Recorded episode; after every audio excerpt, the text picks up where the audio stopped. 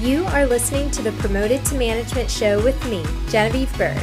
Every week, I'm going to be talking with you about how to build and lead the high performing team of your dreams and create the life balance you desire. You can do this, and I'm so excited to show you how. Let's get started. Hello, and welcome to another episode of the show. Today, we're going to be talking all about effective team collaboration.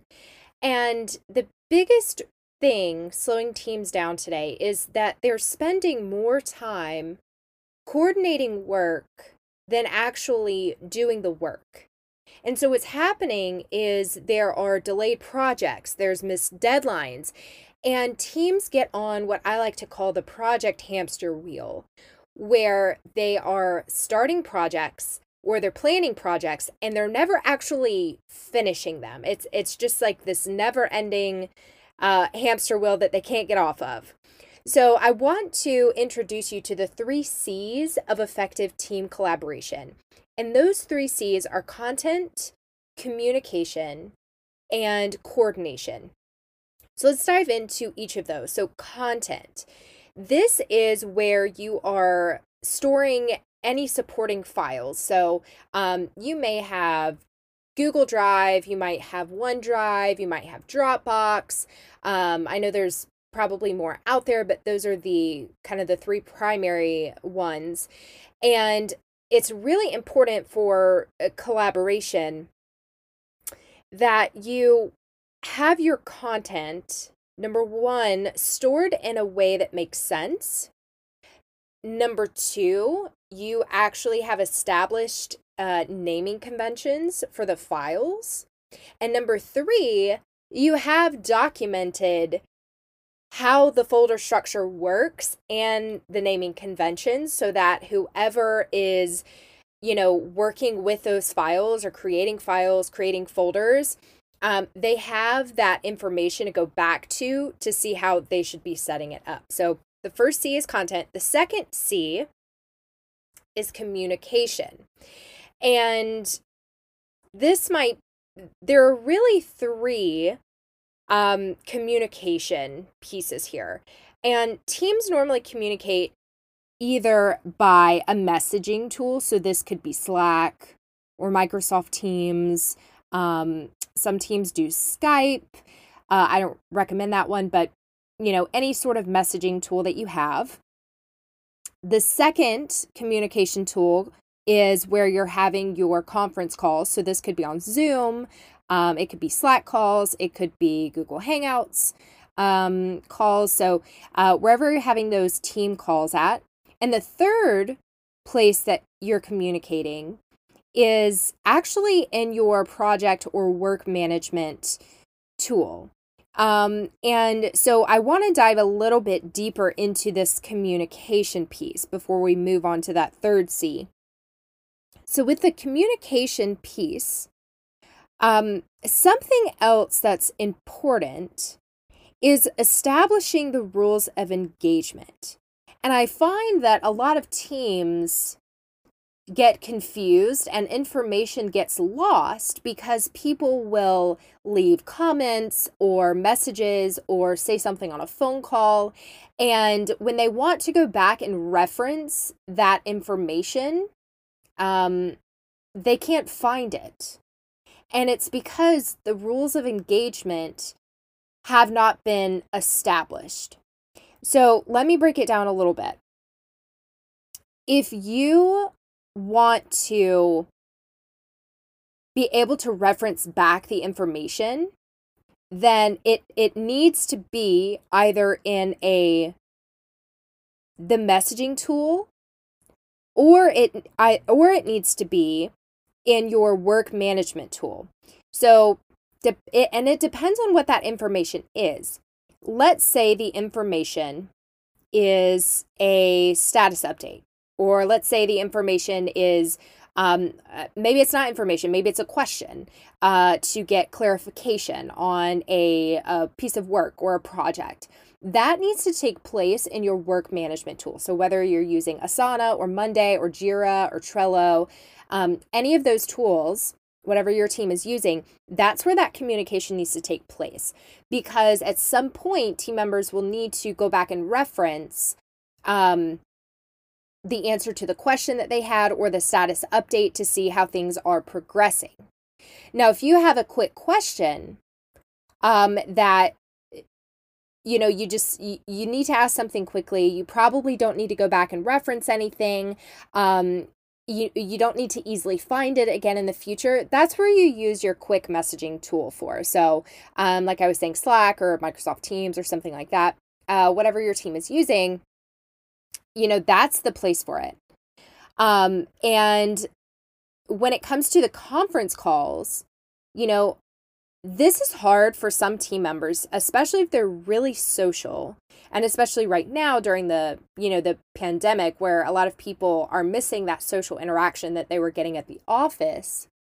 Um you know it's it's also important though to establish that if they have a quick question they don't need to jump on a call about it um and they don't need to interrupt someone's workflow to jump on a call you know, if it's a quick question or if it's a progress update or something like that, keep it for your messaging tool, keep it for your work management tool. That's where those are going to take place. So it's really important um, that everyone understands you know when you're engaging with each other and communicating each other where's the best place to do that um, and is the inform does the information need to be documented and where so that's the communication piece. So we've gone through content and we've gone through communication. So the third C is the one that teams often neglect, and that's the coordination piece. And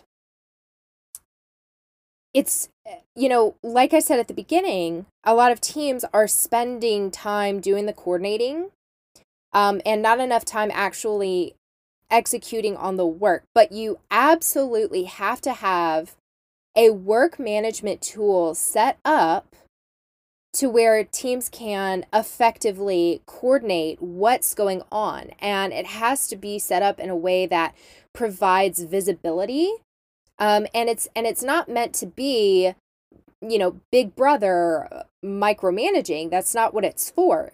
But teams need to be able to understand clearly um, how they're working towards a unified mission, how they're working towards these upcoming goals. And when you have a, a work management tool set up to do that, you're you're setting them up for success. And you know, having clearly defined and repeatable processes are key to increasing efficiency you know, and more efficiency means more time for strategy, more time for problem solving, more time for creative thinking. And it also means happier and more productive teams. And there is this gap between collaboration and real productivity. And it's partly this, you know, it's a result of unclear plans and unclear process and unclear responsibilities. And so that's why it's not just about the content and the communication. That third piece, that third C, coordination, has to also be built in to how the team collaborates together. And so it's really important that, you know, you establish that piece. So right now, if you are a team that is uh, trying to manage tasks from emails or Excel sheets, from Google Sheets, any of those, um, those tools are not work management systems. They're not built to scale, and it's what's causing confusion. Um, and I know that sometimes it can be a it can be overwhelming to try and transition to a new tool to get your team on board. Um, but that is going to result um, in, you know, you have a bigger chance for success for your team um, and, and productivity and happiness than you do stressing them out and confusing them using a tool that's that's not built for managing work and that's not built for managing projects. So, uh, your challenge for this week is if you are not using a work management tool right now, so a tool that's actually built for work management, I want you to go and explore Asana. Okay.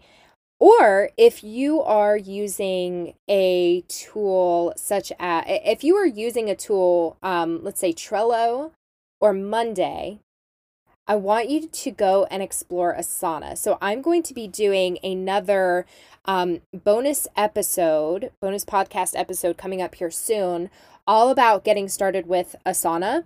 Um, and so this will give you a good intro to to that episode.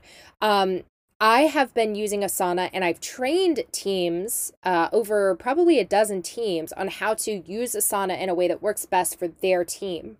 Um, and I've done that over the past several years. And what I found is that it really is the best tool out there to get that coordination piece of of the collaboration you know set up in a way that is it is it set your it sets your team up for success. So your challenge this week is to go and explore asana. Um, go go ahead and take a look at the features that they have um, and see if this might be something that would work for your team. Um, and go ahead and start thinking about, you know, even if you don't use Asana, go ahead and start thinking about how can we coordinate better, you know? And if you're missing if you're missing the content and the communication C's of collaboration, think about those. How can we store our content better and more organized? Okay, how can we communicate better? How can we um, engage, establish rules of engagement that uh, you know don't waste anyone's time and that make it easy for anyone to go back and reference the information that they need to okay and then third like i said go ahead and and think about how you can better coordinate with each other and start planning your work and create an exit strategy to get out of any tool you're using right now that's not meant for work management. So that is your challenge for this week. That's all I have for today. I hope that these tips have helped you um, start thinking about how your team can better collaborate together for more success and get off that project hamster wheel that you're on. And I will see you next week for another episode. And until then, happy managing.